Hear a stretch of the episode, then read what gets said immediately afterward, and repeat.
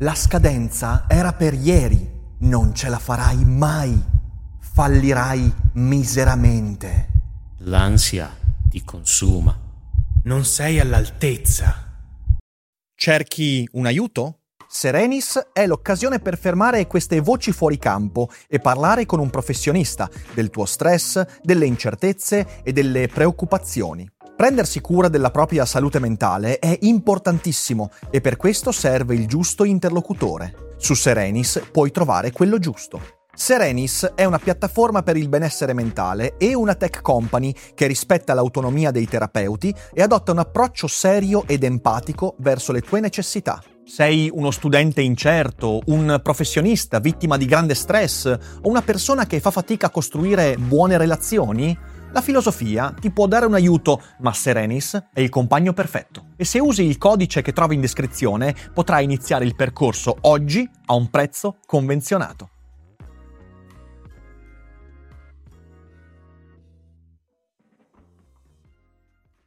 Giulia Pastorella, qui dal vivo su Daily Cogito. Questo dito accusatore? Sì, sono no, io, giuro. È un dito indicatore. È un dito, è per il pubblico, perché altrimenti confondono, credono che io sia Giulia Pastorella e tu Rick Duferro. Molto probabile. Vero, molto probabile, in effetti. Sì. È bello averti qua dal vivo veramente, perché è già la quarta volta che partecipi a Daily Cogito, se non sbaglio. Può essere, è sicuramente la seconda volta vengo a Schio, che per me è vero, è vero. È stata infatti la conferenza di dicembre scorso con Elsa Fornero in collegamento. È stata molto bella. Molto bella. Sapi che in questi giorni ho parlato con il sindaco e il sindaco ricordava ancora con grande piacere quella conferenza, anche il tuo intervento, quindi è andata a segno quella conferenza. C'erano tantissime persone, io ero stupita. Tanta gente, cioè, tanti bei discorsi, quindi insomma, essere, quando ancora potevamo assembrarci. Bei tempi degli assembramenti, tempi. Le foto abbracciati, tutte quelle un po' alla Salvini. Mi mancano. Allora, quest'oggi, per chi sta seguendo in diretta o per chi ascolta in differita, chiacchierata sulla vita, l'universo e tutto quanto con Giulia Pastorella, e ogni tanto daremo anche un'occhiata allo spoglio del referendum per capire dove andrà questo paese dal punto di vista del numero di parlamentari, fondamentalmente. Fosse solo quello il problema. Fosse solo quello. E direi quindi che cominciamo come sempre dopo la sigla.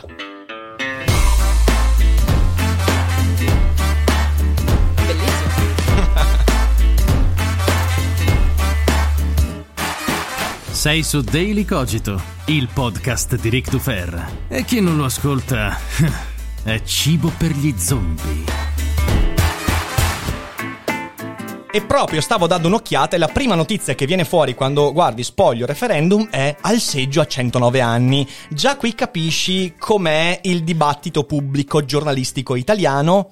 È divertente, allegro, dai, diciamo così almeno. Divertente, allegro, se posso fare subito una nota serissima, il problema è stata proprio l'assenza di dibattito fino a poco prima del voto, quasi, e il fatto che le persone vanno a votare tendenzialmente non con un'idea chiara di tutto quello, perché tu dici il taglio dei parlamentari, sì, ma tutte le conseguenze che questo potrebbe avere, che avete già discusso 1000 volte, quindi non le ripeto, ecco, non se ne è veramente discusso abbastanza per una riforma di questo, un taglio di questo genere, perché riforma implica una riforma finta, diciamo così, cioè una riforma per percepita, che in realtà è soltanto un cambiamento di 2 numerini, che però ha implicazioni devastanti.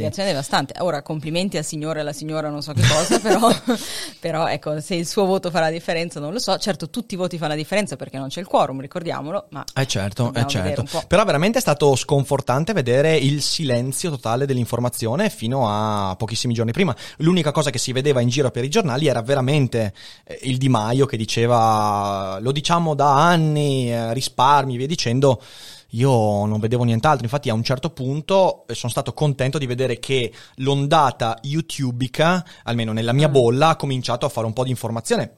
Se ci pensi è incredibile che siano persone che in autonomia cercano di diffondere un po' di informazione, a portare quel tipo di visione, quel tipo di pensiero critico almeno ai giovani, ok? Ah no, sicuramente, hai visto la Gcom che è in fuori tempo massimo, ha detto in effetti il no non è stato rappresentato abbastanza in televisione. Grazie, l'hai detto alla fine della campagna, no? Cioè, incredibile. E infatti anch'io per quello ho fatto tantissime live YouTube e cose, e con giovani che dicevano ma non avevo mai pensato a tutte queste cose qua, perché che ci fosse un referendum già non tutti lo sapevano, ma soprattutto nessuno aveva mai preso il tempo di riflettere veramente sulla portata, al di là di pancia è facile dire ma certo si risparmia, che male può fare, no? Qual è il problema? Certo.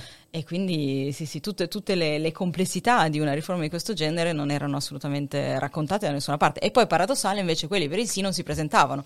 Quindi c'è stata proprio una dinamica...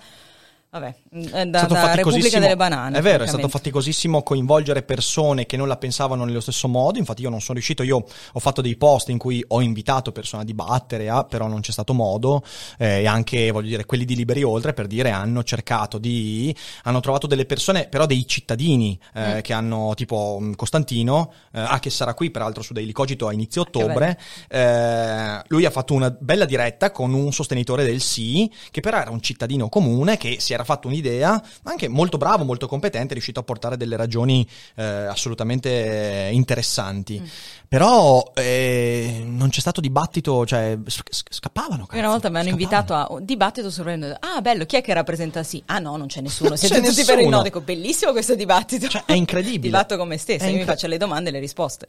Incredibile, veramente. E infatti ho cercato nella mia campagna di fare appunto delle domande e le risposte, cioè dire perché voi credete che farà ABC? Ecco, non lo farà per questi motivi, quindi cercando di immaginare quale potessero essere le ragioni per votare sì. Incredibile. Ed è dura. Però questo è lo status dell'informazione in Italia, ormai siamo fagocitati da... Cioè quello che si chiamava populismo in realtà è entrato a piene mani anche nello stato informativo del paese. A me quello che dà fastidio, che mi lascia perplessa, è di non capire più, di non sapere più di chi mi posso fidare o no a livello informativo. Cioè leggi una notizia anche sui giornali più conosciuti e non sai mai mi devo fidare o non mi devo fidare. E soprattutto quella è veramente la notizia numero 1 della giornata. Incredibile. Ed è per questo che chi può magari triangola con giornali internazionale eccetera, però non è che si possa passare la giornata a leggere non puoi. Questa mancanza di certezze, non che ci sia mai stata l'informazione precisa, perfetta, la verità assoluta eccetera, però un minimo di serietà, di controllare. No, più che altro il confronto delle fonti, per esempio. Cioè io vedo sempre di più venir meno quel riportare le fonti degli articoli dei giornali, dei giornalisti via dicendo, che alla fine dovrebbe essere alla base, ed è ancora più grave perché se tu ci pensi, per esempio nelle scuole non si fa mai educazione delle fonti, non c'è, perché una volta c'era l'educazione di archivio, ok? Cioè nel senso vai nella biblioteca e cerchi l'articolo e cerchi tutte le fonti da cui, che era una smazzata incredibile, io l'ho fatta alle medie, però mi rendo conto che pur essendo noioso, vi dicendo, quando diventi adulto è una cosa che... ricordi e utilizzi. Adesso non c'è manco più quella, e allora dici vabbè, ci sarà allora il mezzo di informazione che spinge, e invece no, e invece ci troviamo sempre come degli urlatori nel deserto a dire raga, le fonti, però quando i giornalisti smettono di citarle, e allora puoi soltanto affidarti a chi per esempio fa debunking e queste cose qua. Esatto, però il debunking arrivano sempre dopo, e quindi a livello psicologico tu hai tendenza già a essere convinto e a pensare che la posizione iniziale sia quella giusta, quindi fanno una fatica doppia se non tripla, e implica già uno sforzo da parte di chi ascolto, chi legge, non so che, a dire ok, sento anche quelli che fanno debunking. Certo. E quindi è noto che si fa fatica, non per cattiva fede, è che tendenzialmente tu leggi, ci credi, e poi chiunque venga dopo ha meno credibilità per definizione, perché tu hai già in mente quell'opinione lì. Sai, io seguo sempre una regola proprio per me, ok? Sia nei discorsi che incontri, che nelle idee che tu ti fai dei vari fenomeni, non fidarti mai della prima cosa che incontri, ma sempre della quinta. Ok, cioè nel senso sarebbe una regola, e questo io lo faccio tanto, appunto quando trovo una notizia, di solito io la metto, la cerco, se trovo 5 conferme, anche magari lontanamente, che si ricollegano, allora dico ok, qui forse c'è qualcosa. La stessa cosa faccio in quello che dico e penso. Bastasse, l'altro giorno ho controllato 5 volte questa storia del raddoppio del PIL, ho fatto un post dicendo sì, in effetti ha detto il raddoppio del PIL, e poi in realtà no, era il raddoppio della crescita.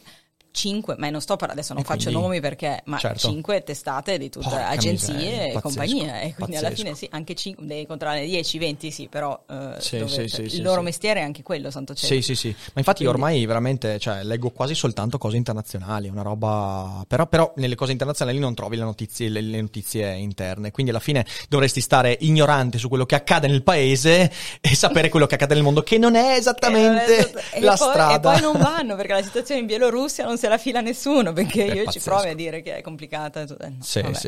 Neanche il ministro, figurati. Non si fa politica, quindi non ne fa.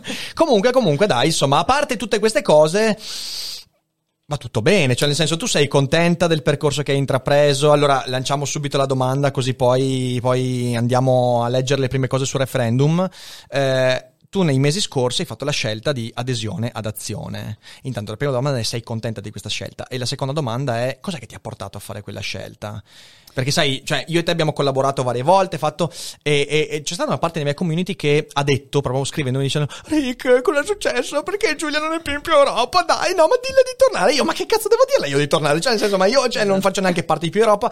Quindi c'è stato un po' di sconquasso. C'è allora sentiamo, sentiamo dalla tua voce, dalla fonte diretta. Dalla fonte diretta, con grande piacere, perché è una scelta di cui sono convintissima, quindi già quella, per rispondere alla tua seconda domanda, prima domanda, assolutamente sì.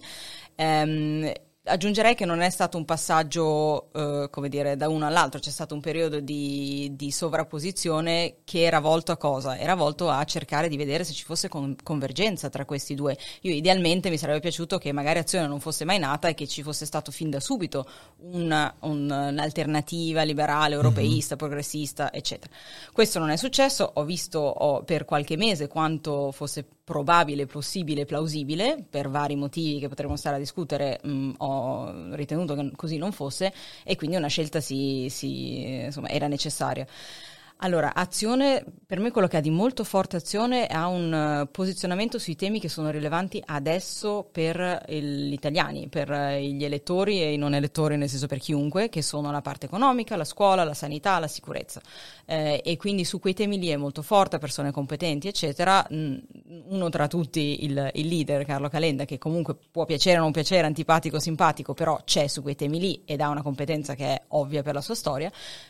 Quello è quello di cui il paese ha bisogno adesso, e quindi ho ritenuto che se si vuole avere un impatto, non vuol dire che Più Europa sia irrilevante, perché le battaglie di Più Europa restano le mie, sono le mie, le porto avanti tutti i giorni, eccetera, ma ci vuole anche quell'altra parte, ci vuole anche quell'altra concretezza, anche parlare a tutto quel tessuto industriale del paese che, poverino, cioè, una volta abbandonato perché la Lega è finita, sappiamo dove è finita, Forza Italia non esiste più, eccetera, tutti loro sono alla fine il motore del paese. Certo. Io non vedevo un dialogo con quella parte lì, che invece da quando sono in Azione c'è molto di più, sui miei temi, c'è anche proprio un'organizzazione del partito, aree tematiche, gruppi di lavoro, proposte, cioè durante tutto il lockdown non abbiamo fatto altro che fare proposte alternative a quelle che faceva il governo, analisi, paper, cioè di qua e di là, quindi proprio mi piace perché è un partito molto molto concreto e molto orientato a come implementi. Va bene i grandi valori, va bene i grandi ideali, eccetera, bene posizionarsi in una certa area politica, ma poi che fai? Certo, certo. Quando hai il paese in mano, come lo gestisci? Quali sono, dove metti i soldi, come li spendi? Quella è una parte importantissima che purtroppo la politica italiana spesso si dimentica, perché fa le grandi visioni, le grandi cose, quindi non ha l'input giusto all'inizio, quindi molto spesso non si consulta bene in maniera trasparente, eccetera, e men che meno il controllo invece a valle di come le cose sono state implementate, con decreti attuativi su decreti attuativi, stratificazione normativa e così via e così via. Sì. Quindi per questa Azione... Quando Azione è nato, io subito mi son detto, sai, c'è quella barzelletta italica che prende in giro la sinistra italiana, che si parcellizza sempre di più in micro, c'è anche quella famosissima vignetta, quella famosissima gag di Guzzanti, dove imita Bertinotti, allora dice: perché noi non dobbiamo unirci in un grande conglomerato, dobbiamo diventare sempre più simili agli insetti, al virus, entrare nel tessuto e via dicendo, che poi diventare virus non è esattamente la cosa migliore da fare in questo momento. No. E io questa cosa qua, da quando ho cominciato a seguire molto la politica e da quando ho cominciato ad avvicinarmi alle idee liberali, vi dicendo, nell'Italia l'ho sempre vista, ho sempre visto una tendenza a parcellizzarsi. E mi sono dato tante risposte a quella domanda lì, ma perché? Perché giustamente anche Luca Bizzarri qualche settimana fa ha twittato dicendo, se i liberali italiani la smettessero di farsi la guerra sulle idee minime, avremmo il soggetto da 10, 12, forse anche 15%, e invece no, perché... E la risposta che mi sono dato è la seguente, che c'è un egotismo incredibile all'interno di quello che è la nostra idea politica, cioè nel senso... la persona spesso viene prima delle idee, e se la persona vede che qualcuno con cui collabora ha un'idea minimamente differente su un problema, si sente offesa personalmente. Sì, c'è una personalizzazione nelle idee del liberalismo italiano che secondo me è estremamente tossica. La vivo, la vedo perché, ripeto, ci sono delle questioni su cui tu puoi essere tranquillamente in disaccordo e continuare a collaborare, e invece da decenni ci si rompe, ci si divide, ci si... Questa cosa qua mi mette un po' di ansia. Non so se sia una personalizzazione delle idee o semplicemente il mondo liberale è un mondo che dà valore alle idee da chiunque vengano, e quindi il semplice iscritto si sente in... come dire, giustificato ad avere idee diverse e a portarle avanti e magari anche a distanziarsi dal leader. Sì. In partiti più gerarchici o più di stampo, insomma, dove si ubbidisce, lì no, tu hai un'idea diversa dal leader e il leader decide una cosa, e quindi è un effetto collaterale dell'amore tale per la libertà, per le idee, libertà individuale. Sono partiti in effetti abbastanza individualistici, cioè vedono la società come un'unione di individui, non una massa in cui poi gli individui ci sono. E questo è uno dei problemi che, insomma, in tutti i partiti che ho frequentato recentemente, senza fare nomi, sicuramente questa era molto forte. La cosa buona di Azione è che invece combina sicuramente un'attenzione all'individuo, alle idee singole eccetera, ma con una struttura, un'organizzazione che le tengono un pochino.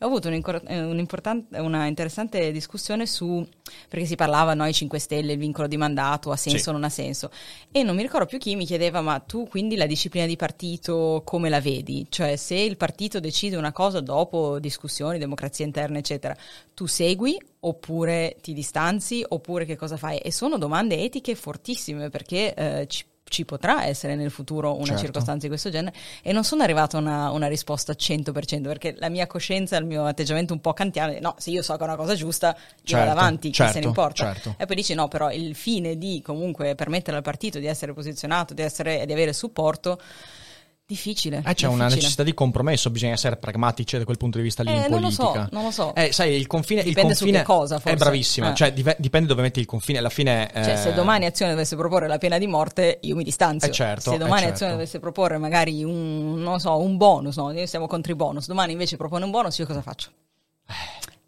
Che succede? Per esempio, non so, facciamo un esempio, ok? Scenario futuro. Noi arriviamo a... che anche la previsione che ho fatto io, secondo me non ci sarà un secondo lockdown, però potrebbe essere che durante le vacanze di Natale, per prevenire la recrudescenza dei contagi, diciamo così, quando il clima diventa sempre più freddo, gennaio-febbraio, decido di fare un mini lockdown contingentato in alcune zone particolari durante le vacanze di Natale, ok? Questa è la previsione che io ancora ad agosto ho detto. Secondo me stanno pensando a questa cosa qua, perché potrebbe esserci un innalzamento, ma non hanno il coraggio di fare il lockdown forte come prima, e quindi pensano di fare questo per limitare i danni. Ovviamente ci sarebbe un settore colpito in particolare, che è quello alberghiero. Tu in questo modo riusciresti a mantenere attivo il sistema produttivo italiano, non pesando troppo sull'economia, e avresti un settore che viene minato. In quel caso lì, secondo te, se lo Stato dicesse: bene, a quel settore noi garantiamo una copertura del danno, preventivando anche la spesa che poi avverrà, quindi non una volta fatta, come è stato fatto, ok? Una volta fatta, elicotteri moni e via dicendo. No, noi preventiviamo che il danno potrebbe essere questo e stanziamo un tot di denaro per coprire quel danno. Per esempio, una proposta del genere, tu come risponderesti? Risponderei che sarebbe una risposta parziale, perché tu hai detto settore alberghiero, però se tutti stanno chiusi in casa vuol dire anche il settore della cultura, dell'intrattenimento, vorrebbe anche dire settore dei trasporti, vorrebbe anche, cioè a quel punto a chi li devi dare, non dico a tutti ma quasi, comunque sono le vacanze di Natale, quindi le industrie tendenzialmente chiudono e stanno tutti a casa, per cui il problema di quegli interventi così spot, così, intanto non è detto che i soldi arrivino, cioè a proposito di alberghiero, bonus vacanze, ma questo poi ci arriviamo, perché il bonus vacanze non è assolutamente arrivato a chi doveva arrivare e il settore alberghiero non è assolutamente beneficiato, è che fanno anche delle previsioni molto spesso non corrette e soprattutto tu dici, cioè, se i politici ragionassero come fai tu, tipo quello è un settore colpito, allora diamo dei soldi, è un conto, il problema è che ragionano su altre logiche, quindi i soldi vengono dati come la lista di progetti del Recovery Fund, che sono una lista della spesa, io voglio questo, io voglio questo, io voglio quest'altro, quindi non è sbagliato cercare di creare una rete di protezione per certi settori, dipende come, dipende perché e dipende allora come fai a sceglierli. Certo. Sì, è una cosa, staremo a vedere. Intanto c'è il primo risultato dello spoglio. Allora, si dice che secondo il primo exit poll del consorzio Opinio Italia per Rai, al referendum costituzionale il sì è al 60-64%. quindi 36-40% per il no, con una copertura del campione dell'80%, quindi una copertura 80% di exit poll, quindi ancora siamo abbastanza. Non so se Fede ha qualche cosa che differisce da questo dato, magari sul Corriere, prova a vedere sul Corriere, vedi un po' cosa dicono. Il primo link lì, guarda, il primo link è quello del Corriere, Corriere della Sera, quello lì. Sì, esatto. Vediamo un po', segui lo spoglio delle schede elettorali in diretta. Esatto, lo vorremmo seguire. Grazie signor Corriere, ce lo faccia seguire, signor Corriere, la prego. L'affluenza. Non c'è quorum, cosa succede se vince il sì? Eccolo lì. È lo stesso dato che ho trovato io, quindi per ora no, tra il 36 abbiamo 40. Comunque siamo a exit poll, però se clicchi qui gli exit poll, i primi risultati in diretta delle elezioni, elezioni regionali, un cazzo, niente. Anche quelle sarebbero interessanti a vedere. Poi le vediamo fra un po', secondo me, quelle, perché quelle ci metterà ancora di più. Va bene, quindi... quindi, cioè... Magari si ribalta la situazione, però mi sento un po' in situazione Brexit, no? Tutti eravamo convinti perché la nostra bolla tutta votava in una certa maniera, poi è successo l'opposto. In realtà qui è successa una cosa, a me perlomeno è successa una cosa interessante, perché fino a... prima settimana di settembre la mia bolla diceva tutta voto no, Twitter, Instagram, tutti quanti, YouTube anche, e poi qualcuno ha cominciato a dire guardate fuori dalla bolla, e qualcuno all'interno della bolla ha cominciato a condividere post di altri utenti, quindi c'è stata questa, e lì ho cominciato a dirmi cazzo, è vero, e allora ho cominciato a chiedere anche in real life, alla gente, e mi sono accorto che la stragrande maggioranza delle persone voleva votare sì. Quindi io sono molto pessimista su questo referendum. Devo ammettere abbastanza anch'io. Però quello che mi ha rincuorato un pochino è stato comunque il miglioramento del fronte del no, il miglioramento in termini di numeri, che per quello che dicevamo prima, la mancanza di informazione e tutto quanto, comunque è stata una rimonta interessante. E quello che mi è piaciuto di questo genere di rimonta è da chi è stata portata avanti. Cioè è stata portata non solo in termini di partiti politici, Azione, Più Europa, ma anche tutto questo fronte giovanile, i giovani contro il taglio dei parlamentari, che è molto interessante perché tutti dicono che i giovani sono contro la politica, che sono scettici, che sono fannulloni e che quindi dovrebbero apprezzare, no? Se si tagliano altri e invece non succede, non è successo così. No, poi anzi, magari erano i giovani della bolla, però anche che le giovanili di certi partiti che votano sì, non nominiamo, si siano schierate contro è comunque rincuorante, vuol dire che capiscono e soprattutto non sono vincolati da contratti di governo, da accordi sottobanco, da motivi reputazionali. Loro hanno votato nel merito. Purtroppo tanti non hanno votato nel merito, si dice. Il problema è che non puoi dire hai votato sbagliato. No, hai votato pensando di vietare una cosa, attenzione che ti troverai qualcosa. Ne hai votata un'altra. E quale sarà secondo te l'effetto peggiore di questo, nel caso dovesse vincere il sì? L'effetto peggiore per me è... quali saranno le riforme fatte dopo? Cioè io temo che questo sia solo l'inizio di una serie di riforme che per il tipo di governo che abbiamo non saranno le riforme migliori per il paese, penso soprattutto alla legge elettorale. Perché in tanti mi hanno risposto, io ho fatto il video sul referendum dicendo i motivi per cui ho votato no, e una parte consistente di chi era in disaccordo con me, se io ho una community spesso in disaccordo con me, che è una cosa molto bella, e una parte consistente diceva questa cosa viene fatta perché tutte le leggi elettorali precedenti non sono mai passate. E in effetti, se ci pensi, tutte le riforme elettorali che sono state fatte, della legge elettorale, sono state sgangherate proprio per tutti i procedimenti che poi all'interno delle commissioni e sottocommissioni vengono smantellate, rimescolate, riviste, e poi alla fine non cambia mai nulla.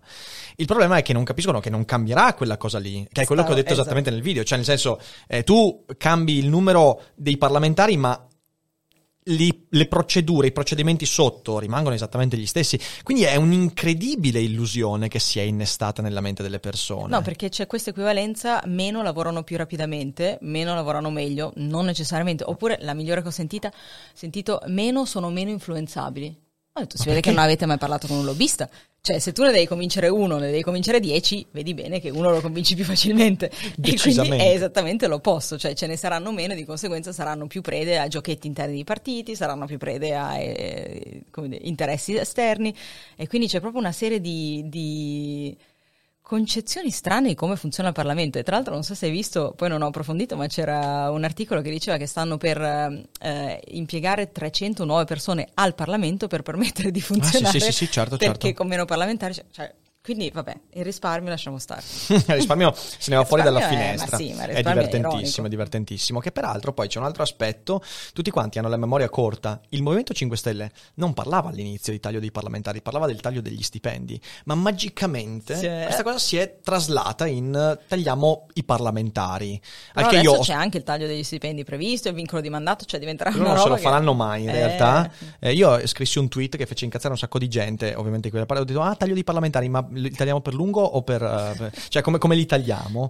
E ovviamente l'ironia non è molto amata da una certa parte politica, però vabbè. Infatti io ho questa serie di 5 pentastellati veramente assatanati sulla mia pagina, nel senso che hanno cominciato a seguirmi una volta che avevo fatto un video contro la Lega e pedissequamente qualunque post io faccia rispondo, ma dico, ma hai capito che è una pagina non di una 5 stelle, ma mollami, lasciami stare. E invece poi, commentano a tutti i santi post. E vabbè. È che hanno visto il post sulla Lega, poi tu hai le bandiere europee, loro hanno letto, hanno visto 5 stelle, capito? Ci sono le stelle sulla bandiera europea, effetti, non, colore blu, non giallo, le hanno contate bene, colore blu e giallo, hanno detto, ah ok, Giulia Pastorella e Di Maio sono così proprio, ok. Lasciamo stare.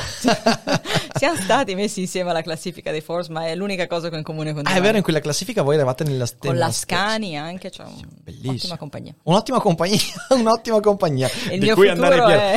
In effetti vediamo piano piano che dal curriculum di Giulia quella parte viene a scomparire piano piano, tipo la Bianchetti proprio sullo schermo con la cancellina. Sì, beh, in effetti no, in realtà è una cosa di cui andare orgogliosi e poi vabbè si finisce, non si sceglie le classifiche in cui si finisce. Intanto loro sono stati eletti, io non posso dirlo ancora. Poi tu però sei stata scelta per... la stessa categoria, law and policy, come era chiamato. Ah, per law and policy.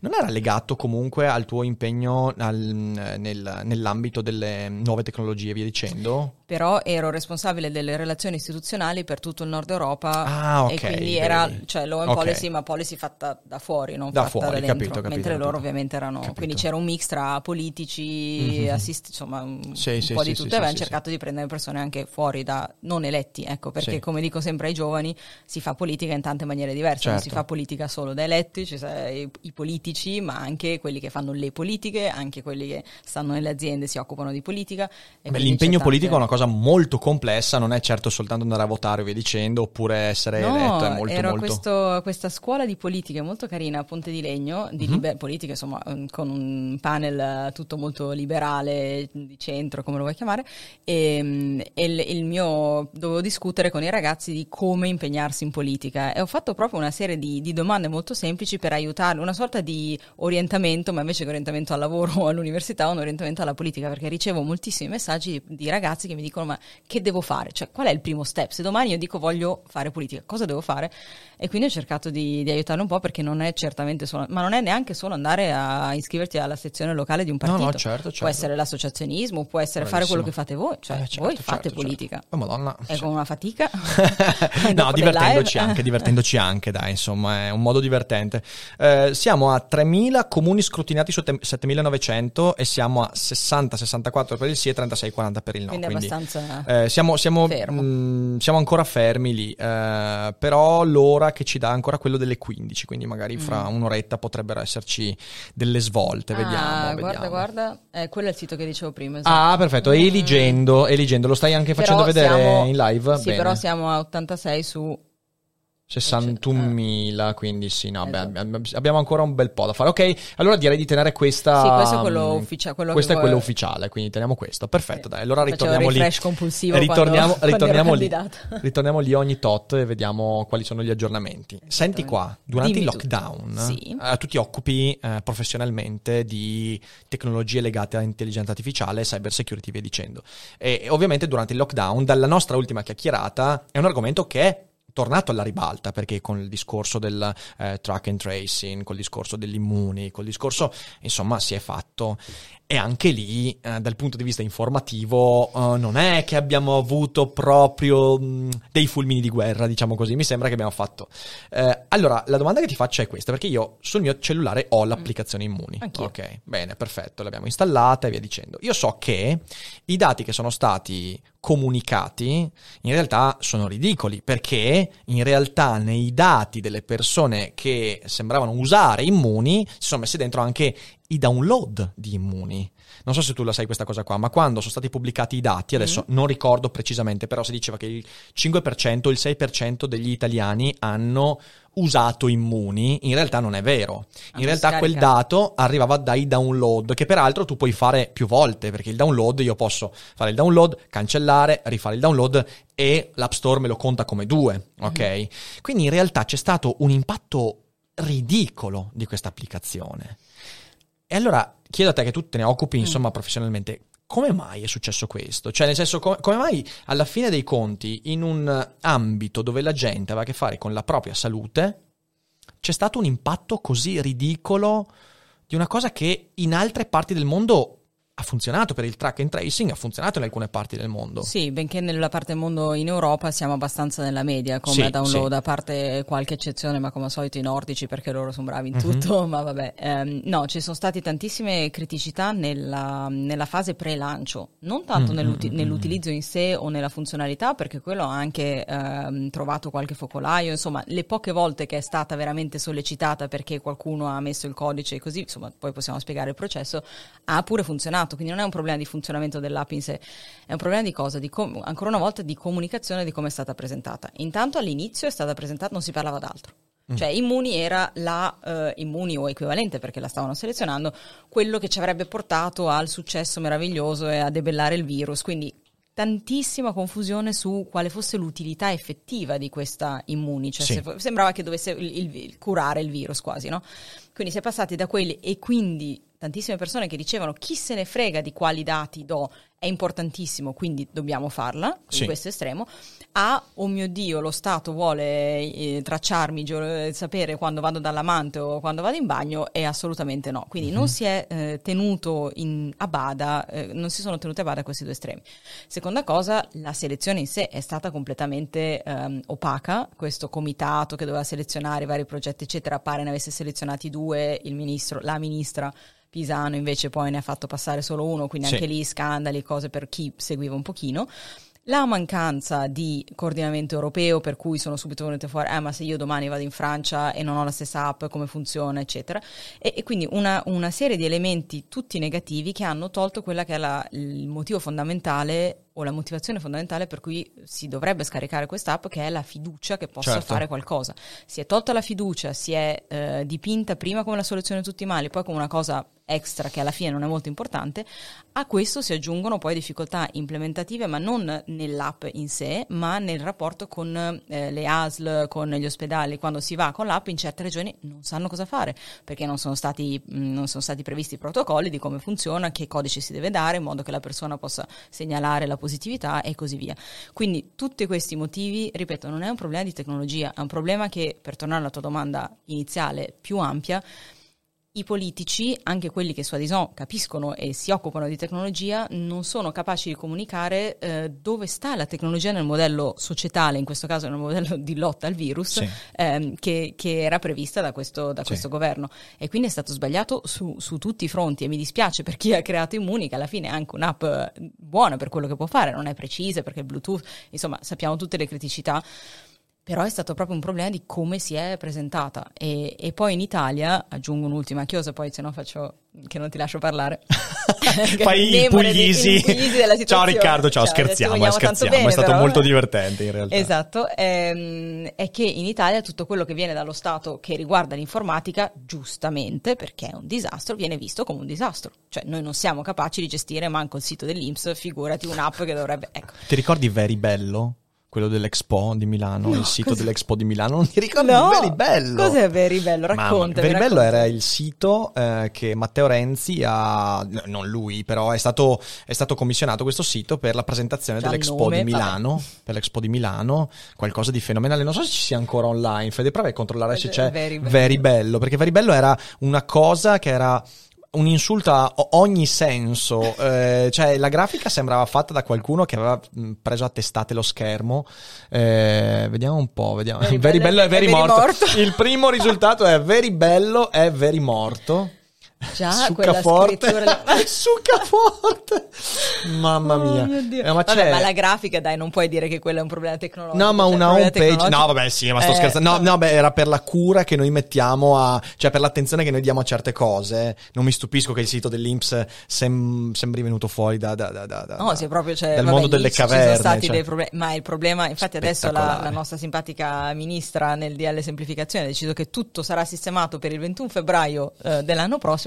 Io mi domando come, perché se qualcuno di voi avrà fatto un giro tra i vari siti della PA avrà visto che, ecco, l'interazione, guarda, non è proprio... Io ti dico che ora, vabbè, per chi non lo sapesse, l'Enel in realtà è in grandissima parte dello Stato e pubblica amministrazione, e il dramma di scoprire che nel 2020 per attivare un contratto per l'energia elettrica in una città, cioè vuol dire Schio, una città di 40.000 abitanti comunque, tu devi mandare un fax. Il fax. Io quando per telefono mi hanno detto guardi, perché io dico è la terza mail che mando con tutto il materiale, ditemi qualcosa, forse è meglio se manda il fax. E io ho detto cazzo, ho fatto un viaggio nel tempo, siamo nel 1999. Il fax. Ecco, quando scopri che tipo ancora si comunica con il fax e via dicendo, capisci che c'è un digital divide fra il privato e il pubblico che... Me ne è stata segnalata un'altra bellissima, che pare che l'Agenzia delle Entrate, il sito dell'Agenzia delle Entrate, abbia un tempo di digitazione più lento che un tempo no, e quindi devi rallentare la maniera in cui scrivi perché sennò non te lo prende. Spettacolo, spettacolo. E poi lo mettono a riposo weekend perché poverino il sito deve anche dormire. Beh, giustamente. No, ma dove vogliamo andare? E quindi poi si stupiscono che le persone non si fidino a scaricare Immuni, e ci credo, anche perché era stata presentata come quello appunto che ti segue, che segnala che sei andato ovunque. Senti qua, ma perché altrimenti ti rischiamo di diventare troppo disfattisti, ok? Cioè è molto facile perché quello che vedi ti dice... Però dall'altra parte mi piacerebbe anche cercare di ragionare sul come si può innestare un meccanismo virtuoso, perché io vedo un sacco di energie emesse da persone giovani. Abbiamo parlato prima dell'attivismo politico, ma basta anche aprire YouTube, basta vedere, insomma, di energie ce n'è una montagna, di idee ce n'è una montagna, di persone che investono, che fanno scelte anche rischiose ce n'è una montagna. Cos'è che manca qui? Cioè, secondo te l'elemento, non si può parlare di un elemento, però se dovessi individuare qualcosa, qui dico, beh, se domani ho il potere di farlo, intervengo lì. Tu dov'è che interverresti? Per innestare un po', per dare un po' di strada a queste energie, perché cavolo, io vado in giro per l'Italia, ma anche tu, cioè incontriamo persone giovani, ne vediamo, conferenze, gente che fa associazionismo, ce n'è una montagna, è bellissimo. Ricevo ogni settimana decine di mail di persone che mi dicono ho fondato una rivista, ho cominciato a fare questo, faccio eventi, e poi guardo intorno e dico cazzo, però i fax. E allora lì dici c'è qualcosa che non va, o questo è l'incontro di due universi, uno distopico e l'altro utopico, che riescono a trovare l'equilibrio in questo strano mondo, altrimenti no. Forse c'è un problema che il mondo buono della società civile attiva, competente, capace, propositiva, non si traduce mai in una classe politica che poi faccia, cioè che trasferisca quelle competenze, quelle conoscenze, anche quella visione del mondo in una visione, in effetti. È come se essere al governo, essere comunque nella sfera politica, automaticamente diminuisse la qualità delle persone e le rendesse schiave di tutti quei meccanismi che poi portano. Quale partito non ha avuto la riforma della PA nel proprio programma? Io penso che tutti i partiti, da che mondo è mondo, avessero sempre quella come uno dei punti, ma quando si è al governo quella è l'ultima cosa che viene fatta. Sì. Perché? Perché fa più impressione dare gli 80 euro o reddito di cittadinanza così che riformare la PA, che ha un ingarbuglio, cioè, incredibile, ecco, sì, incredibile. Sì. Quindi c'è proprio quello su cui lavorerei, è come trasferire, come rendere la politica qualcosa di che le persone capaci abbiano voglia di fare. Il problema fondamentale è che un po' per questa antipolitica dilagante un po' viene vista come un mestiere per chi non ha, senza né arte né parte, allora vai a fare il politico perché sei generalista, perché non hai una carriera, perché non sai dove perché sei uno che ama la poltrona. E in effetti quelli che arrivano lì, tanti sono così, quindi c'è una cinghia di trasmissione, altro che ascensore sociale, cioè l'ascensore politico che si è bloccato, cioè quelli che sono bravi non ambiscono più ad essere... E il discorso che io faccio sempre è che in teoria il politico deve essere una sorta di versione migliorata del cittadino, deve essere quello che siccome governa, allora... Certo. È meglio, sì, non è assolutamente così, e quindi poi ne vengono fuori tutte le distorsioni, tutti i problemi, perché la macchina amministrativa alla fine sta lì per servire la politica. Se alla politica va bene che il ministero sia inefficiente, che io se fossi un ministro domani e vedessi che il mio ministero è inefficiente farei qualcosa, certo, anche solo per... E infatti in alcuni paesi come l'Inghilterra il ministro all'inizio dice cosa farà sul suo dipartimento e viene verificato alla fine se quello è stato fatto, e ci sono comunque un minimo di cosiddetta accountability. Siccome noi non ce l'abbiamo, adesso tu dici non bisogna essere disfattista, bisogna dare un... allora dico impegnatevi di più in politica, perché tutte queste energie, ed è la politica che poi riesce magari anche a metterlo un pochino più a sistema in qualche maniera, perché abbiano mano una visione nazionale delle realtà, certo. Quindi non vuol dire che tutti devono diventare politici, ma vuol dire che non ci deve essere più questo contrasto, ma ci deve essere una collaborazione tra la società civile, la parte produttiva e lo Stato, mentre queste tre entità al momento in Italia mi sembra che siano in competizione, quando va bene, aperto contrasto. Sì, fare la lobbista in Italia, per dire, visto che io quello certo. che faccio non lo faccio in Italia, però è viene visto come un meccanismo complesso, perché il privato è antagonista del pubblico e viceversa. Non deve essere così. È così, ma non lo deve essere. Sono sviluppati due mondi che però storicamente sono stati in contrasto fin dagli anni 70, se ci pensi, perché la comunicazione vera fra tessuto produttivo e politica si è avuta negli anni d'oro della democrazia cristiana, comunque dagli anni fine anni 50, perché gli anni 50 sono stati la bonaccia in cui andava bene tutto, giustamente ricostruivi da una guerra e quindi boom. Poi fine anni 50, inizio anni 60 si è cominciato veramente a creare una sorta di alleanza, comunque antipatica, ma era un'alleanza e poi dopo gli anni 70, con gli anni di piombo, poi questa cosa ha avuto una fortissima recrudescenza. Sono stati due mondi che sono separati e oggi tu vedi, non so, la cosa minima è che vedi Confindustria che è sempre in, diciamo così, se non in contrasto, comunque in aperta contraddizione con quello che fa il governo. E quindi c'è questa cosa che sì, è vero, c'è uno scollamento molto forte e il problema è che funzionerebbe tutto molto meglio se il mondo imprenditoriale, industriale eccetera fosse consultato prima di fare le cose, certo. e fosse consultato dopo, certo. Com'è andata l'implementazione, è stato di beneficio per voi la misura A, B, C, D, ecco, tutto questo fare bene policy, che è una delle basi per il funzionamento del paese, non funziona, e quindi poi si ritrovano dei giochi di potere, e non è così che si gestisce, perché non sono in contraddizione, non sono in competizione. Che poi tu quest'estate scommetto che hai ancora avuto maggior contezza di questa idea, perché ti sei letta Ayn Rand con Atlas Shrugged, e allora mi sembra di sentire Dagny Taggart. Devo dire che è un libro che mi ha abbastanza, non dico cambiato la vita, però ecco. questo mi piace. Sai, devo che stare attenta a quello che dico. Sai, lei è un'autrice bistrattatissima, infatti, e quindi è molto, io ogni volta che ne parlo c'ho sempre l'orda di Minion Scherzo, Ayn Rand, mai letto una pagina, però Ayn Rand è il diavolo, eccetera eccetera. Invece è un libro molto che mi ha fatto riflettere su una quantità, cioè tutto quello che avevo sempre sentito, adesso suona malissimo, però tutto quello che avevo sempre sentito distinto l'ho ritrovato lì, scritto in parole, certo. Non idealizzato, ma distopizzato al massimo. Io credo, guarda, alla massima potenza, però l'obiezione che danno che fanno a quel libro è che in realtà è troppo distaccato dalla realtà, ma Ayn Rand ha voluto scrivere letteralmente un romanzo di fantasia, cioè nel senso è un'iperbolizzazione della parte socialista, della parte è evidente, certo. che i personaggi sono letteralmente delle macchiette, ok? Ci mancherebbe. Sì, anche perché fanno questi discorsi filosofici di 70 pagine. Esatto, cioè il discorso radiofonico. grazie. O Riccardo Puglisi. No, è bello perché il discorso radiofonico di John Galt, esatto. Quanto sono 25 pagine di discorso radiofonico. Nessuno riuscirebbe, neanche io su Daily Cogito. Però è incredibile, perché si crea questo Strowman, proprio come se la Rand avesse voluto scrivere un libro neorealista, quando in realtà non è assolutamente così. È un libro che anche a me ha aperto tantissimo gli occhi su un sacco di cose. E ho trovato che fosse meno difficile capire le logiche a livello industriale, societale eccetera, per come le descrive lei, che sulle relazioni personali. Lì ho avuto un pochino più di difficoltà a applicare quella stessa logica, perché se in teoria va bene, poi in pratica quando pensi a delle circostanze personali, certo. è più difficile.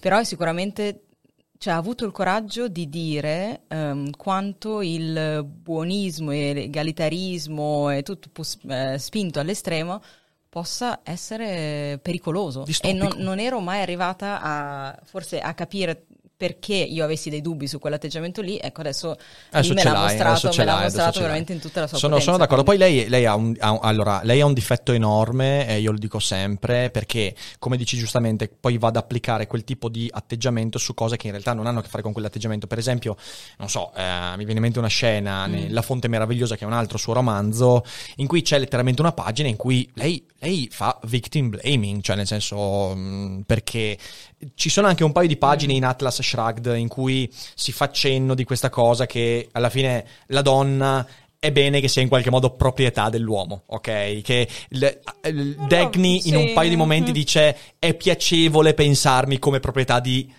Rearden, ok? Sì, però è sempre lei che decide di pensarsi in quella maniera. Diciamo lì, così, la mette in dei modi un po' strani, ecco. E che poi quella cosa lì si fa vedere in altri libri, e io su quello non sono minimamente d'accordo sul modo con cui la presenta. Quindi è un'autrice che va presa molto, molto con attenzione, ok? Con attenzione. Però se la prendi come il tentativo di formalizzare un sistema di pensiero che poi va applicato in modo pratico alla realtà, per me lei è fenomenale. Se ti è piaciuto quello, io ti consiglio invece il suo saggio filosofico, che è La virtù dell'egoismo. L'egoismo, sì, è lì nella mia lista di libri da leggere. Se ti è piaciuto Atlas, La virtù dell'egoismo è proprio il fulcro pulsante. Bellissimo, bellissimo. Mi è piaciuto, non lo so, mi ha lasciato una grande sensazione di malessere in realtà, perché al contempo è amaro, ma anche il modello in teoria ideale, fantastico, meraviglioso, tornando all'obiezione atomizzati eccetera. Non so se avete notato che spoiler per chi non l'ha letto, ma insomma nella valle meravigliosa lì da cui si arriva solo con... ci sono solo individui, non ci sono famiglie, non ci sono... cioè è comunque... non è positivo alla fine, è della serie salviamo un salvabile, salviamo un modello che comunque è meglio, in attesa che quello crolli. Però non si salva tutto, cioè si salva una parte sola, parte dei geni che sai cosa è interessante? Sai cosa è interessante? È interessante che è un rovesciamento di quello che in realtà è sempre stato fatto politicamente. Ti faccio un esempio. Quando nella Roma imperiale ci si è trovati di fronte alla devastazione del Senato, della pubblica amministrazione, c'era corruzione ovunque, cosa si è deciso di fare? Si è deciso di sospendere tutti quanti i sistemi democratici e mettere a capo qualcuno per un tempo limitato, e poi dovevi sperare che quella persona alla fine, o quelle tre persone, perché poi c'era il triumvirato con Giulio, Marco e via dicendo, alla fine di quella vicenda lasciassero il potere per riprendere, cioè nel senso dei riformatori veri, che sapendo quanto fosse diventato incancrenito il sistema e la procedura democratica dovevano fermare quella macchina e dall'alto calare qualcosa. Ayn Rand ti racconta il contrario, cioè è come se invece i Giulio Cesare e via dicendo se ne andassero, lasciando andare, tanto per citare una cosa che per me è ancora nostalgica, facendo accelerare il declino, ok?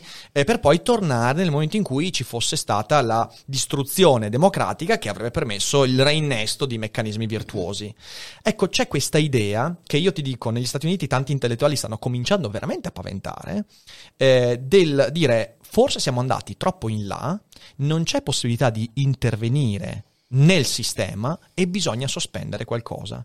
Ci sono degli intellettuali che hanno scritto dei libri, fanno anche delle conferenze, dicendo per esempio noi adesso dovremmo avere di fronte anche a Trump la responsabilità di dire scegliamo delle persone estremamente competenti e moderate in questo e quell'ambito politico, le mettiamo insieme, per 5 anni il sistema democratico, il congresso viene letteralmente depotenziato e si cerca di fare le modifiche che saranno sempre impopolari, perché c'è il problema della popolarità. Allora, infatti, quando tu hai descritto il modello romano, mi è venuto in mente che l'equivalente dei giorni nostri sono i governi tecnici. Quando la situazione... il governo tecnico è un ammorbidimento di quell'atteggiamento, se ci pensi. È più un po' più morbido. Sì, non si sospende il Parlamento, per carità, però si mettono delle persone che rimettono un po' le cose in sesto e poi si ridà in mano a... oggigiorno chi ha l'atteggiamento un po' alla Ayn Rand di dire lasciamo tutto andare a remengo e poi vediamo, sono quelli che dicono piuttosto che votare il meno peggio non voto. Certo.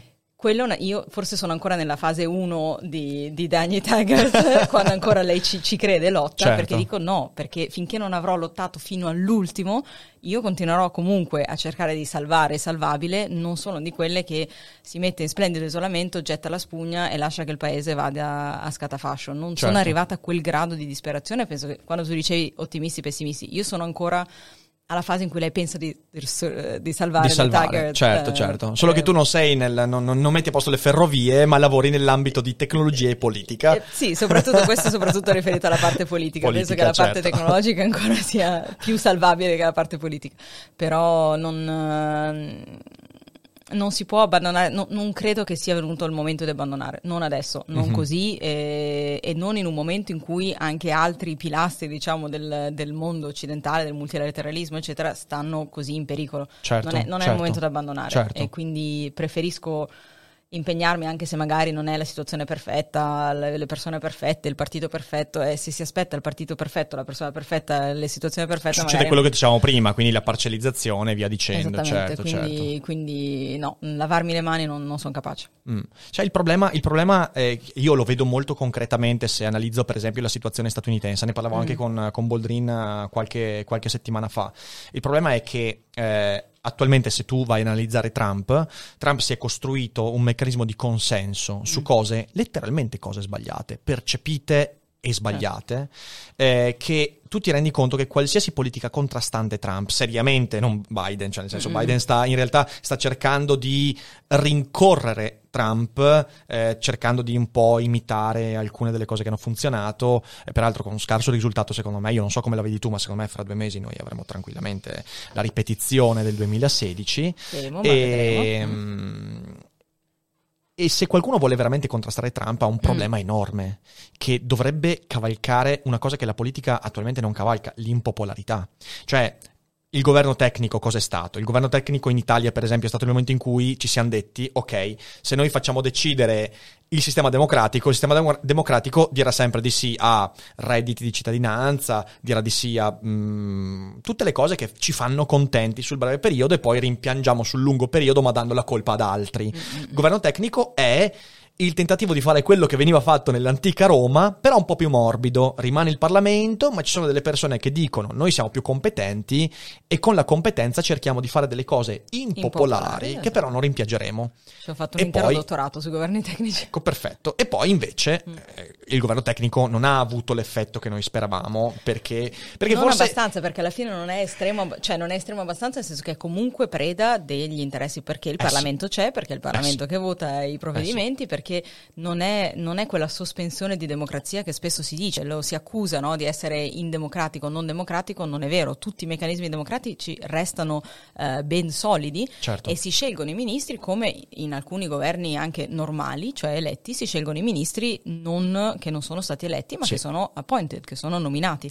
Quindi non c'è nulla di non democratico, ma c'è questo tentativo che dici tu a metà, con un po' di reticenza, di dare la responsabilità a qualcun altro. E infatti ho fatto tutta un'analisi che dimostrava che sono sempre chiamati quando c'è un problema o economico o di reputazione, quindi scandali. Gli scandali portano spesso a un governo tecnico, che è esattamente la logica. E quindi sì, però non possono essere completamente indipendenti e fare veramente quello che quindi io ho sentito questa cosa qua. Anche negli Stati Uniti si dice proprio, ci sono dei libri e degli articoli in cui degli intellettuali, scienziati, vi dicendo, hanno detto: guardate, io prenderei quel generale e quel parlamentare. Ho capito, ma farei. Poi la società però devi cambiarla, non è che puoi solo cambiare, va bene che il pesce puzza dalla testa, come si dice, però quello lì particolarmente particolare. Però alla fine perché il problema dei governi tecnici qual è? Che una volta finita l'emergenza poi si torna alla normalità, cioè un po' come quelli che dicevano il Covid cambierà la logica e poi si ritorna esattamente come prima.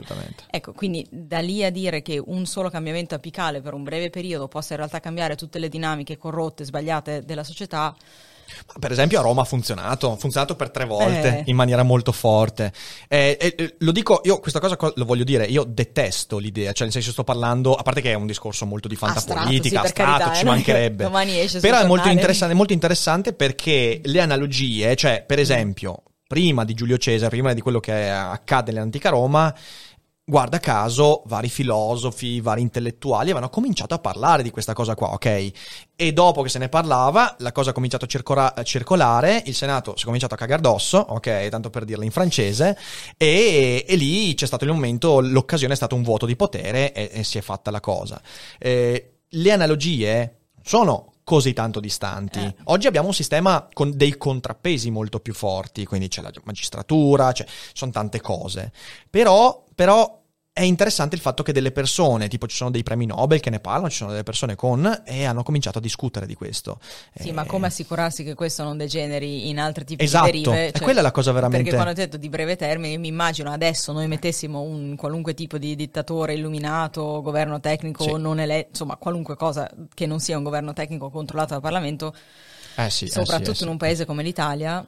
Beh, peraltro se volete, cioè io lo consiglio sempre perché è una delle più grandi opere mai scritte, però il Giulio Cesare di Shakespeare parla esattamente di questo, parla del meccanismo che porta poi all'impossibilità di far tornare le cose alla normalità, esatto, ed è bellissimo, però ecco, quindi sono cose... Anche lì il rischio che il gioco vale la candela non lo so. Mamma mia, mamma mia. So. Sono cose che in questo periodo ci penso tanto, perché io, sai, nelle ultime politiche io invece mi sono astenuto dal voto, l'ho anche dichiarato pubblicamente, perché... non riuscivo a trovare, non era il problema di dire non trovo nessuno che corrisponda esattamente, era che non riuscivo veramente a trovare nessuno che neanche lontanamente dicesse delle cose che mi parevano in linea, c'erano delle persone, poi però a livello di partito, e quindi io ho fatto questa scelta, e da questo... Però se tutti quelli che pensano lasciano il voto in mano ad altri... Sì, lo so, infatti, e infatti io quella volta ho fatto campagna elettorale per il non voto, cioè ho detto dobbiamo essere in tantissimi a non votare per evitare...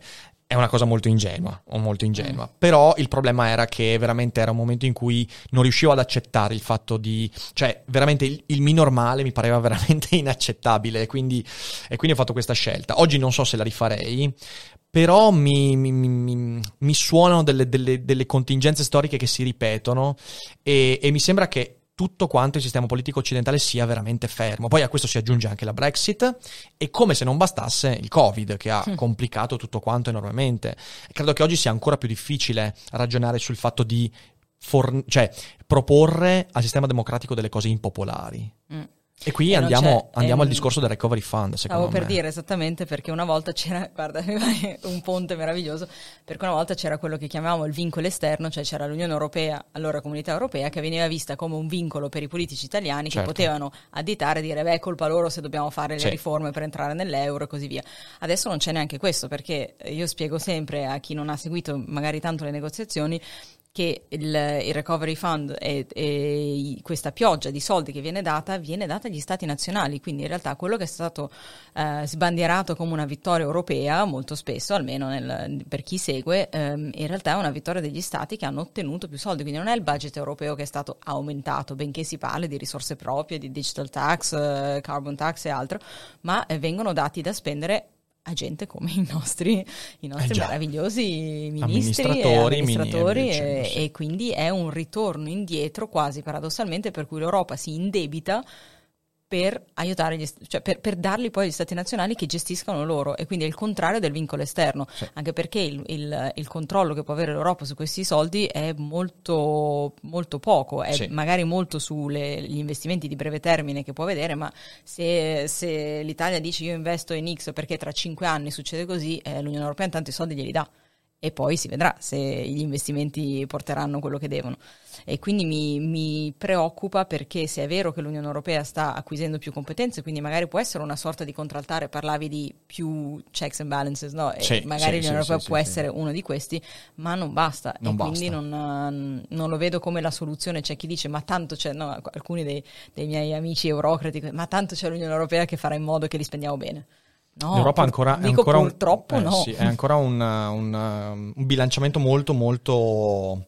è poco solido, è debole, non ha legittimità, non ha voce, non ha presenza mediatica, non ha, cioè, manca di tutti quegli elementi che sono impalpabili forse, perché a livello di presenza invece di altro genere ne ha, ma nella mentalità dei governanti, soprattutto dei cittadini, e di conseguenza di chi ci governa, che alla fine guarda noi e dice che cosa che interessa, non interessa, non esiste. Non esiste. È una delle tante cose che viene fuori da quel documentario a cui facevamo riferimento prima, in cui cerchiamo di spiegare che è proprio una questione di quanto l'Unione Europea sia o non sia presente nella testa dei cittadini, perché durante tutto il Covid c'è stata una campagna di disinformazione su cosa faceva o non faceva l'Unione Europea, che era spaventosa. tra l'altro finanziata da altri paesi esatto, che hanno interesse. Esatto. Hai visto che Trump adesso, visto che adesso i vincoli in WhatsApp, Facebook sono più forti, si sta buttando su TikTok e YouTube, sta facendo un investimento enorme, il doppio dei soldi investiti su YouTube, 31 milioni di dollari Biden finora, più di 68 milioni di dollari lui, sta martellando a più non posso. Ma io parlavo del ban, del fatto. No, il ban, dicevo dei soldi investiti per la campagna elettorale. Sul ban, e sul ban di perché TikTok e WeChat. Perché il ban c'è un sacco di altre cose da dire. No, adesso ci arriviamo. C'è aggiornamento, tieniti forte. Oddio. Alle 15.43 con un campione del 100% dell'exit poll ci dà 65,6% il sì. 65%, siamo al 65-35, ore 15:43. Quindi è una proiezione, la copertura del campione è 5%, mentre Eligendo ci dà ancora peggio. Ancora peggio, siamo al 70-30. Sì. Porca troia. E siamo a... che copertura è? No, deve andare su scrutini, penso. Sì. 4.800 su 61.000. Ok, siamo ancora indietro, però il divario è grande, 600.000 voti di differenza finora. Vabbè, vediamo. Ti pensi, io sto male a pensare ai festeggiamenti domani al Movimento 5 Stelle. Non oso pensare. Io mi metto in lutto per tutta la settimana, va bene. Porca miseria, cioè se penso all'ultima volta, ti ricordi il meme che hanno fatto di Di Maio fuori dal balcone? Che ce ne sarà un'altra adesso, e circolerà come una follia. Vabbè. Ma veniamo allora a quella cosa lì che abbiamo accennato. La Cina, TikTok, Trump, TikTok e WeChat, che è un argomento interessante.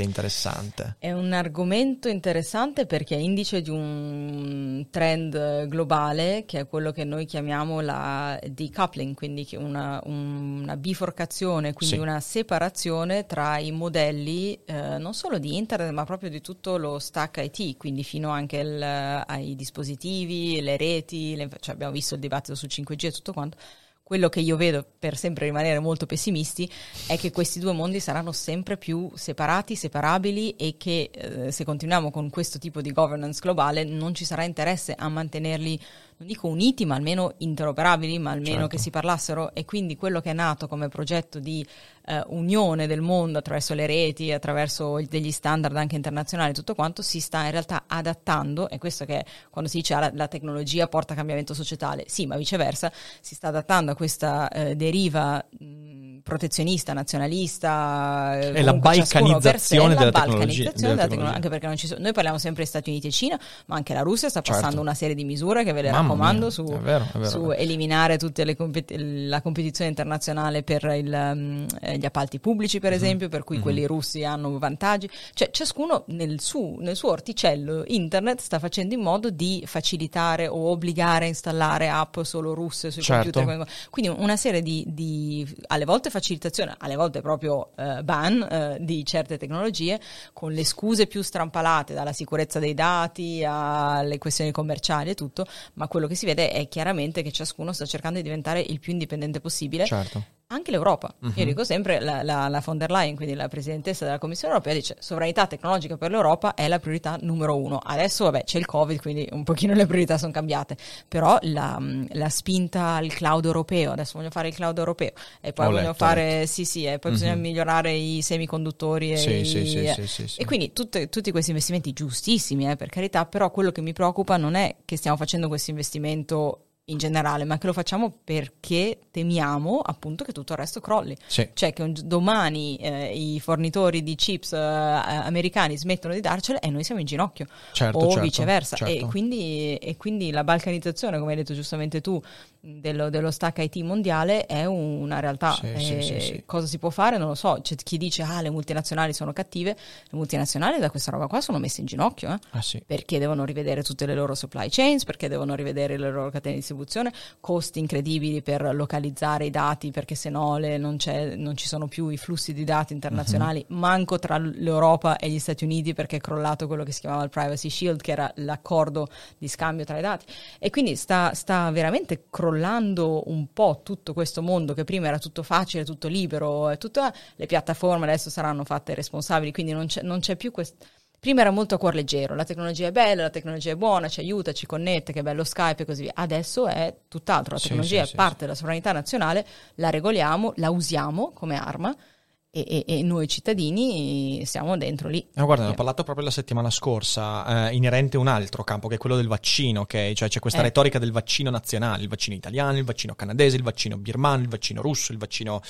di Tralfamador e via dicendo, e in realtà ci si perde per strada il fatto che il vaccino nascerà da cooperazione, cioè nel senso non è una roba che nasce perché guarda i tedeschi sono più geniali degli altri, papam, fuochi d'artificio, vaccino, non funziona così, solo che c'è una retorica nazionalista che sta crescendo enormemente. Che porta all'inefficienza. Che porta all'inefficienza, solo che io ho questa percezione, per esempio prendi l'Italia. L'Italia, anche qui, viviamo in una bolla. L'Italia per una buona parte non ha mai veramente compreso, spesso neanche vissuto i vantaggi della digitalizzazione mondiale, dell'unificazione dei mercati attraverso il digitale e via dicendo. Non l'ha vissuta perché viviamo ancora in uno stato molto provincialista, sotto molti punti di vista, sotto tanti territori, soprattutto al sud c'è un provincialismo molto forte, molto chiuso e via dicendo, e quindi tu rischi di perdere un treno straordinario che è quello letteralmente di un'unificazione comunicativa, ma anche dal punto di vista proprio di percezione di essere cittadino globale, via dicendo, grazie alla tecnologia, grazie a queste cose qua, perché la paura che si sta innestando è talmente forte che tutti quanti dicono no, è meglio tornare indietro. No, ma soprattutto hanno visto solo i punti negativi della globalizzazione, quindi la competitività persa sul settori che noi consideriamo chiave, tipo l'agricoltura o altro, quindi hanno visto tutti i lati negativi, non hanno visto nessun lato positivo. E quindi quando vedono questa retorica qua dicono oh finalmente, vai! Mangia italiano, no? Mangia italiano. Che poi non abbiamo abbastanza roba per mangiare solo italiano, cioè rendiamocene conto. Peraltro, è esattamente quello che accade per una buona parte della Rust Belt che ha votato Trump, perché Trump ha giocato proprio su questo, cioè lui consapevolmente ha giocato sul fatto che la Rust Belt, che poi è quella che gli ha dato la spinta finale e che gliela darà anche a novembre, non ha vissuto quelle cose, che è un atteggiamento cinico, se ci pensi, incredibile, perché in realtà se io penso alla politica così come declamata da Platone, Aristotele, via dicendo, immagino il politico come qualcuno che quando è a conoscenza di un grande vantaggio ti trascina con quel, cioè fa tutti gli sforzi per trascinarti a vivere quel tipo di vantaggio.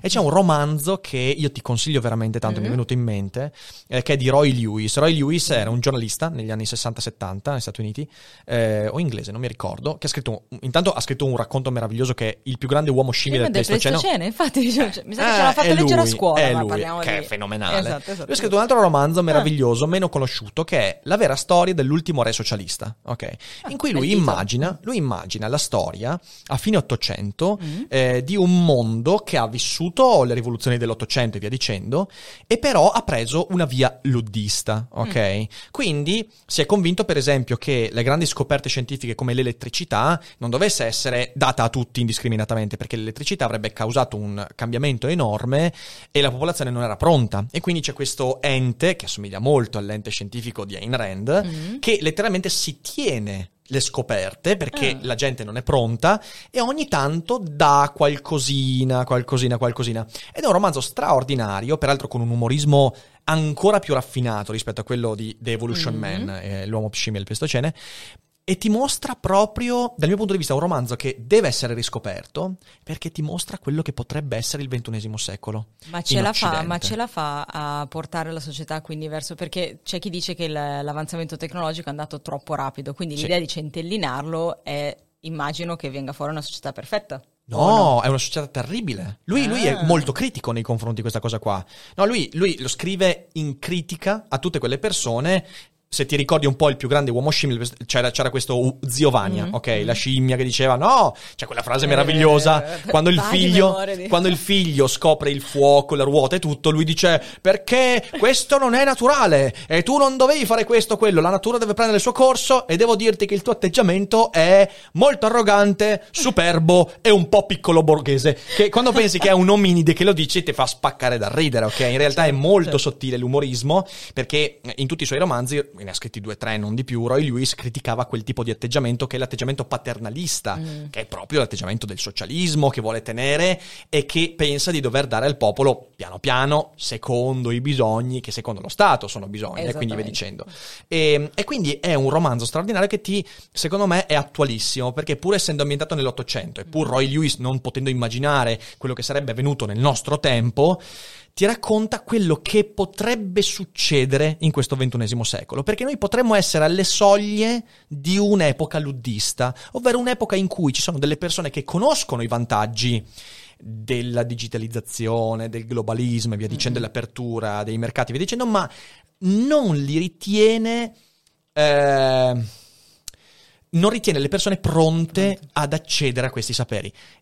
Il mio grande timore di questa epoca è questo, che noi stiamo approcciandoci a un'epoca luddista, in cui avremo i nostri smartphone, ma limitati, con le applicazioni italiane, francesi, via dicendo, con una grande suddivisione dei mercati, con enormi costi per comunicare fuori, con la sensazione di essere protetti. In realtà non sei protetto, sei esposto molto più di prima, e con l'incapacità di sapere quali sono le tecnologie che potrebbero veramente dare un po' di carburante alla tua esistenza. Ma già adesso, cioè, con la scusa che l'uomo medio non capisce niente di tecnologia, gli vengono propinate ogni sorta di cose, manipolate, però la cosa è che adesso infatti si è sviluppato questo movimento di techlash, che è un po' la versione moderna quindi contro il tech, ma che si identifica con le multinazionali, non si è ancora identificato con lo Stato, ma siccome, per quello che dicevamo prima, lo Stato sta prendendo sempre più il controllo delle tecnologie proprio per paura di queste grandi multinazionali, alla fine sarà lui a gestire,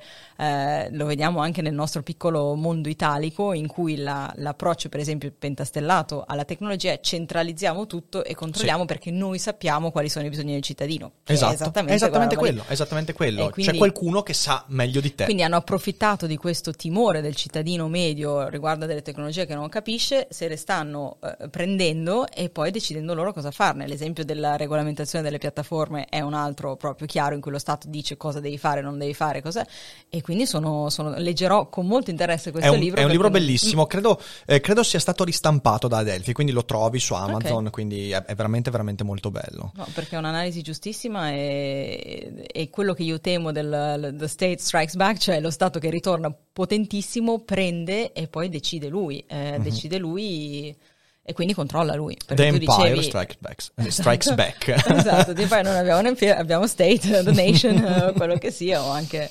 Ti pensi Giuseppe Conte come Palpatine? Illimitato! Recovery Fund! Dobbiamo fare il meme, Fede.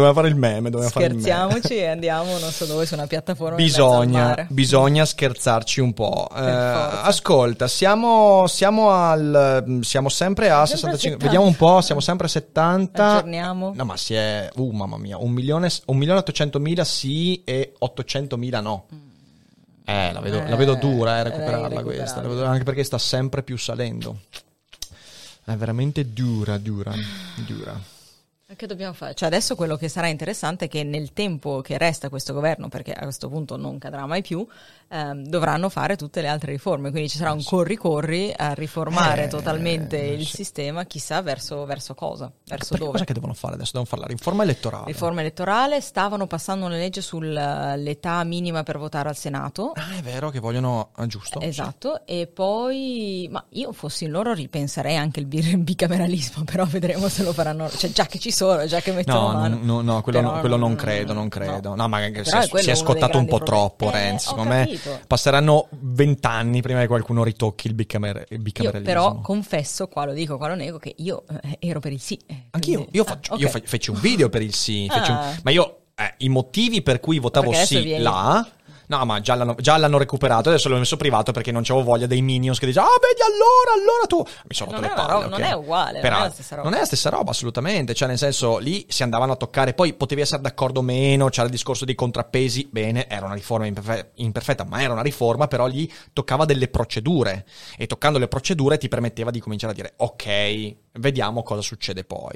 Esattamente. Quindi, insomma, poi si è visto durante la pandemia il titolo quinto quanto ci ha aiutato, ma vabbè, tutto molto bello, perché perché ho ricevuto un sacco di commenti che mi dicevano: ah, vedi, tu dicevi sì allora, ma adesso no, perché adesso è Di Maio, allora era Renzi. La risposta è: ricordati che a me, a Renzi, cioè di Renzi non me ne è mai fregato nulla, cioè nel senso, io Renzi non ho mai né votato né valutato le persone, cioè io nella mia storia politica, almeno questo ce l'ho sempre avuto come pregio e come pat personale, ho sempre votato e mi è capitato anche di votare cose di persone che non mi piacevano, ma che erano idee. Ma poi non è vero che questa volta è Di Maio, perché sono stati molto scaltri i 5 Stelle, cioè non hanno assolutamente personalizzato, hanno spinto e tutto quanto, ma in realtà tutti i partiti politici, tranne quei 2 o 3, tra cui il mio, hanno detto di sì, hanno spinto il loro elettore a votare di sì, quindi sono riusciti a renderla una battaglia condivisa, certo. Non è Di Maio contro chi, anche perché chi cioè adesso si è mostrato di più Emma Bonino e Calenda, ma se no non c'era proprio contrappeso dall'altra parte. Sì. E quindi sono stati molto. Renzi purtroppo non l'ha voluto, ma gli è capitato che fosse personalizzata, e quello ha portato poi a. Beh, lì è stato. Beh, no, non l'ha voluto, secondo me lui qualche errorino. Commesso, allora diciamo più che Di Maio, avendo visto come è finita, ha detto esatto, calma. E sangue freddo, ecco, però qui, domani, come dicevi tu, anzi stasera, la rivendicherà come la vittoria dei 5 Stelle.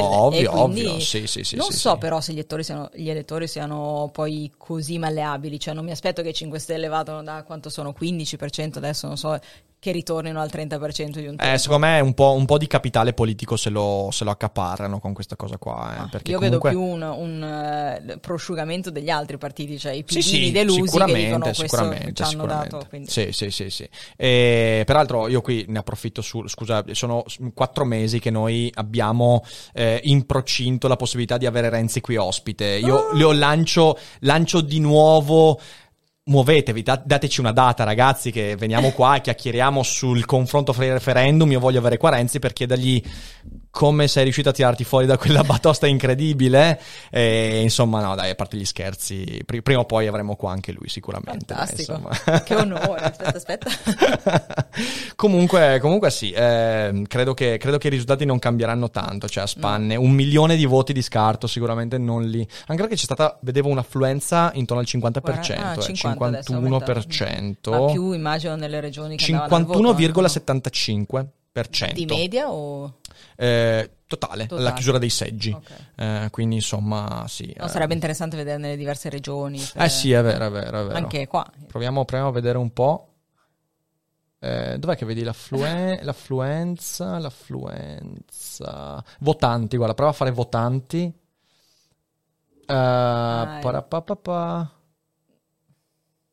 Ok, lunedì ore 15, l'ultimo là è l'affluenza, esatto, quindi vai su. Vai. Allora, 52% in Campania. 54% l'Italia, però è un po' più alto rispetto a quello che c'era scritto lì. Abruzzo, 62 la Campania, però vedi. Comunque noi ci stupiamo che sia tanto, ma in realtà... No, esatto, per i trend cioè, degli ultimi anni. Esatto, se paragoni a quelle del Parlamento 60% europeo, la Liguria... 66 le Marche, un pochino più alti, quelli dove si votava anche per sì, è vero. 61 la Puglia, Sardegna 34, 61 botte da Orbi si stava andando in Puglia, 71 il Trentino Alto Adige. Beh, certo, perché il Trentino c'ha il vantaggio adesso. Il Trentino sono andati a votare perché sai che adesso tipo territorialmente il Trentino avrà un raddoppio nella percentuale di rappresentanza, che è una delle distorsioni varie che altre regioni che perdono. Esatto, ci sono regioni che perdono quasi tutte le regioni comunque perché uno dei pochi vantaggi di questo referendum era che riallineava un po' la percentuale di popolazione rispetto al numero totale degli italiani e la percentuale di rappresentanza all'interno era una delle poche cose utili. E però il Trentino e la Valle d'Aosta praticamente raddoppiano la loro rappresentanza. La Valle d'Aosta si votava, se non sbaglio. Sì, credo di sì. Vabbè, comunque, quindi insomma siamo ancora, madonna, sempre di più. 2,7 milioni. No, beh, cioè, vogliamo farci ancora male? No, non vogliamo farci più male. Parliamo dell'estate tardiva, del sole, di Schio. Cosa vado a vedere qua a Schio? Cosa vuoi vedere? Beh, Schio è una bella cittadina. Ma quindi tu stasera ti fermi a Schio? No. Non mi capisco, no, tu vai via. No, vedi che mi fai confusione, Giulia, Ho visto le montagne, ho detto andiamo a fare una passeggiata. Vuoi fare una scalata in montagna? Non abbiamo grandi... La ferrata. è vera.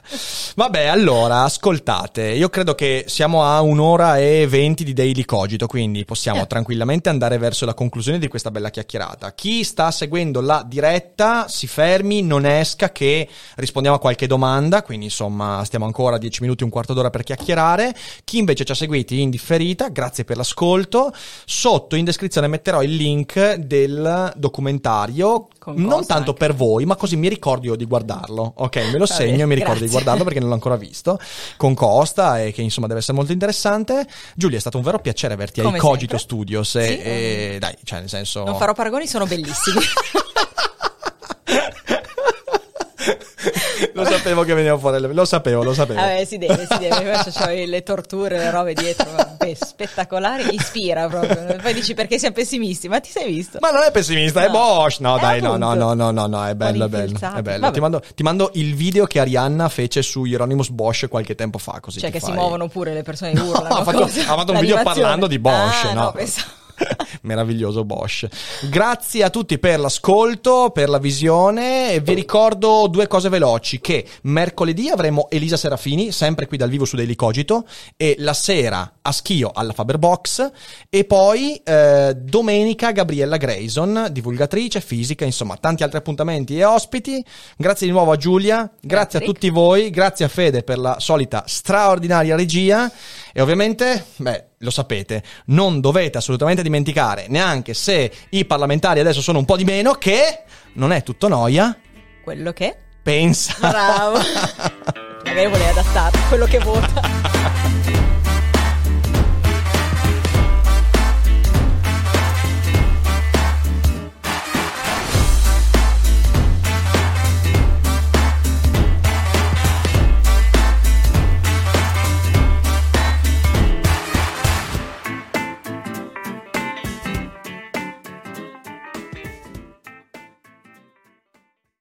I'm Sandra, and I'm just the professional your small business was looking for. But you didn't hire me because you didn't use LinkedIn Jobs. LinkedIn has professionals you can't find anywhere else, including those who aren't actively looking for a new job, but might be open to the perfect role, like me. In a given month, over 70% of LinkedIn users don't visit other leading job sites. So if you're not looking on LinkedIn, you'll miss out on great candidates, like Sandra. Start hiring professionals like a professional. Post your free job on linkedin.com/spoken today.